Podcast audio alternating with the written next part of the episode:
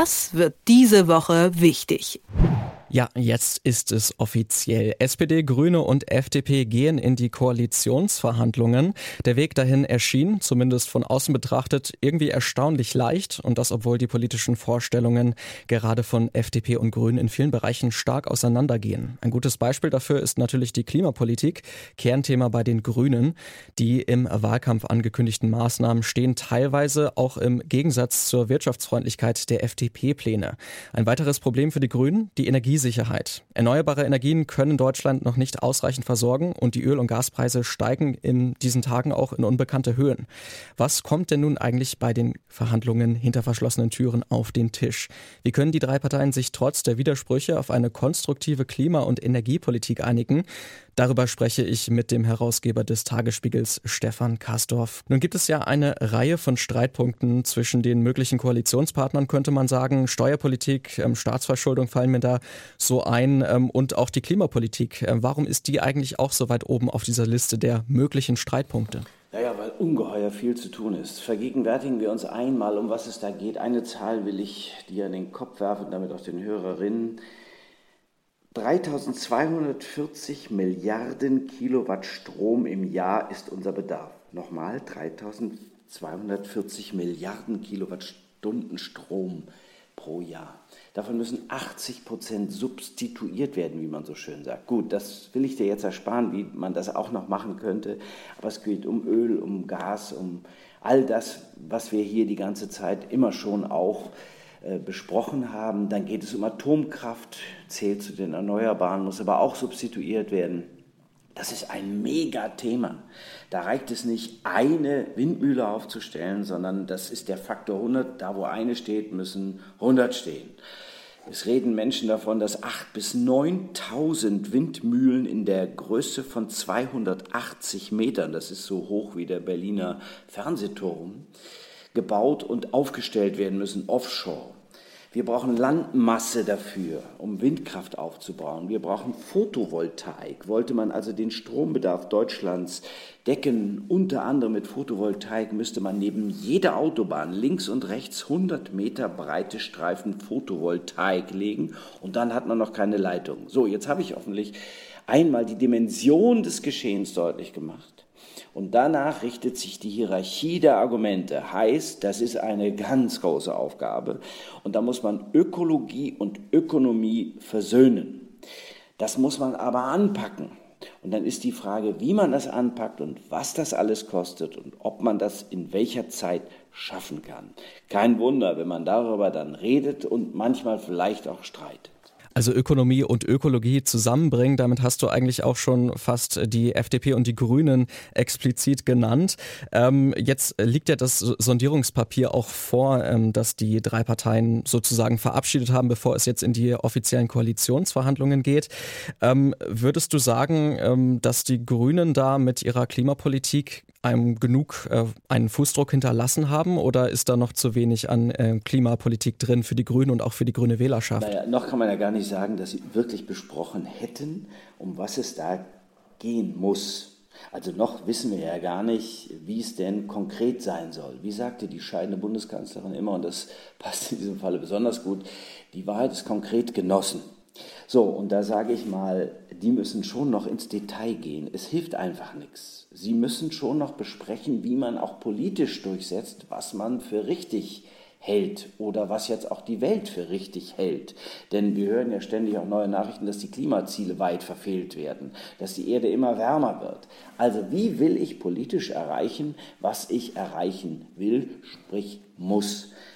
Also wir haben im Rahmen der pandemischen Entwicklung hatten wir neue Gesetze, die es erlauben, wenn ein Notstand ausbricht oder gegeben ist, mit Rechtsverordnungen zu regieren. Ich sage aber ganz leise, natürlich könnte man auch hier von einem Notstand sprechen. Gut, das kann ich jetzt niemandem empfehlen, weil man immer schon auch noch alles durch die Parlamente bringen will. Aber dazu die Einsprüche, die möglich sind, wenn man das Ganze in den Klimaschutz äh, sagen wir, im Klimaschutz voranbringen will, wenn es also ein Vetorecht für Klima geben soll im Kabinett, die ganzen Einspruchsmöglichkeiten der natürlich auch wichtigen Bürgerinitiativen, der Natur äh, Wissenschaft, all die, die, die warnen und sagen, äh, denkt an die, an die Vögel, denkt an die Fische, denkt an alles das, was damit zusammenhängt, wenn man Land nimmt oder wenn man im Meer etwas baut.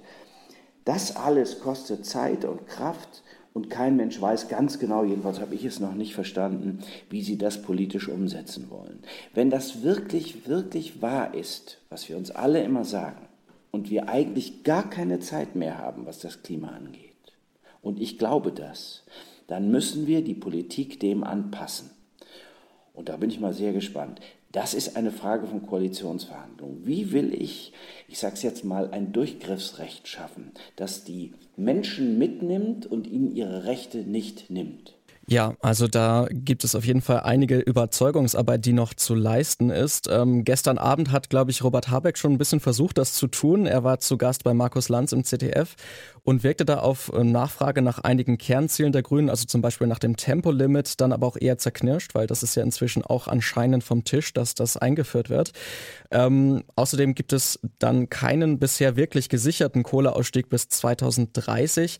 Indirekt wurde ähm, Habeck dann auch von Markus Lanz sowas wie Ambitionslosigkeit unterstellt. Ähm, glaubst du, dass die Grünen sich da vielleicht auch ein bisschen übernommen haben mit ihren Forderungen oder Versprechen im Wahlkampf? Nee, das sehe ich nicht so. Also ein Tempolimit von 130 ist nicht also er, er, unterspielt das. Das ist auch sehr geschickt, glaube ich. Also er unterspielt das. Ein Tempolimit wird es vielleicht nicht generell geben, aber es ist vielerorts möglich. Ist gar kein Problem. Tempolimits wird es geben, auch 130 wird es geben. Nein, jetzt vielleicht nicht in einem großen, in einem großen Knall und nun dürfen wir nur noch auf 130 auf Autobahnen fahren. Nein, nein, es wird vielerorts 130 sein. Pass mal auf, das wird schon noch kommen. Das andere ist, dass es äh, größere Ziele gibt, die zu erreichen sind. Also das Tempolimit ist jetzt mal das eine, das nehmen wir jetzt mal so, nehmen wir jetzt mal so raus. Die sind überhaupt nicht ambitionslos, sondern sie, das große Wasser nimmt das kleine mit. Es geht um ein übergeordnetes, wie ich eben geschildert habe, größeres Ziel. Die Dimension des Geschehens ist viel größer, als dass wir mit einem Tempolimit glauben, die Umwelt retten zu können. Ja, natürlich, jeder einzelne Baustein ist wichtig, aber das alleine ist es natürlich nicht. Auch Solar alleine ist nicht die Rettung. Das muss ja auch erstmal hingebracht werden. Dann Windkraft alleine ist die Rettung nicht. Das alles muss zusammen gedacht werden. Und darin wird sich dann der Wert der Grünen innerhalb äh, der ähm, Regierung zeigen. Und ich glaube, dass sie äh, dann bestimmt keine Asche auf ihr Haupt streuen müssen. Da äh, können wir auf jeden Fall noch gespannt sein. Ähm, bevor es jetzt aber in die Koalitionsverhandlungen geht, ähm, hilft vielleicht auch den Politikerinnen und Politikern noch ein Blick in die Realität. Denn im Moment stehen wir ja gerade vor dem Problem, dass die Energiepreise sehr stark ansteigen, vor dem kalten Winter natürlich auch. Und äh, da wird dann auch wieder gerne die Abhängigkeit von Russland ähm, hochgehalten, dass das ein Problem sei. Annalena Baerbock hat das zum Beispiel auch in einem Interview gerade gesagt. Ähm, ja, also wie, wie ist es denn im Detail? Glaubst du, dass diese aktuelle Diskussion, die natürlich auch die Bevölkerung stark betrifft, gerade die einkommensschwächeren ähm, Haushalte dürften jetzt vor großen Problemen auch äh, vor dem Winter stehen. Glaubst du, dass es die Koalitionsverhandlungen irgendwie beeinflusst? Ja, das glaube ich schon. Denn Tatsache ist, dass das Thema, das ich aufgerissen habe, enorm groß ist, dass der Weg dahin aber ziemlich schwer zu beschreiben ist. Äh, ja, die Menschen mitnehmen und ihnen die Angst nehmen. Das heißt, dass du staatlicherseits wahrscheinlich sehr viel Geld einsetzen musst, um den Umstieg, und das ist ja Substitution von Gas, von Öl, von all dem, um den Umstieg zu ermöglichen. Auch Atomkraft, aus der Atomkraft auszusteigen, ist ja nicht ohne Kosten, ohne Folgekosten möglich. Das heißt, wir werden die Staatsfinanzen nochmal ganz anders betrachten müssen. Vielleicht muss man Gelder, die nicht abgeflossen sind im Zuge der Corona-Pandemie oder der Flut, umwidmen, um sie woanders eben für das Umsteuern im Bereich Klima einzusetzen, um den Menschen die Angst zu nehmen, dass sie noch nicht, noch nicht mal mehr heizen können. Ja, das ist auch verdammt schwierig zu verstehen, erstens. Zweitens, es ist auch verdammt schwer als politische Aufgabe. Um uns herum bauen die Franzosen, wenn ich das richtig gesehen habe, 150 kleine Atomkraftwerke. Die Chinesen bauen viele Atomkraftwerke, weil sie sagen, wenn wir CO2-Ausstoß vermindern wollen, müssen wir eine sogenannte erneuerbare Energie haben und plötzlich zählt die Atomkraft Atomkraft wieder dazu. Na, das ist ja jetzt mal ein Thema. Wir steigen aber auch aus der Atomkraft aus. Das heißt, also auch aus der Atomkraft aus, so muss man sagen, und zwar sehr schnell inzwischen jetzt. Das heißt, wir müssen da irgendwie das Geld zusammenhalten, um es für die Menschen ausgeben zu können, die dann äh, nachher denken, sie könnten nicht mehr heizen. Auf jeden Fall viele Streitpunkte oder viele ähm, Probleme, die noch im Raum stehen bei den anstehenden Ampelkoalitionsverhandlungen zwischen SPD, FDP und natürlich auch den Grünen, für die die Klimapolitik ein Kernthema ist. Über diese ganze Problematik und mögliche Lösungen habe ich auch jetzt mit dem Herausgeber des Tagesspiegels, Stefan Kastorf, gesprochen. Vielen Dank, Stefan, für deine Zeit. Ich danke dir, es war mir ein Vergnügen. Das wird diese Woche wichtig.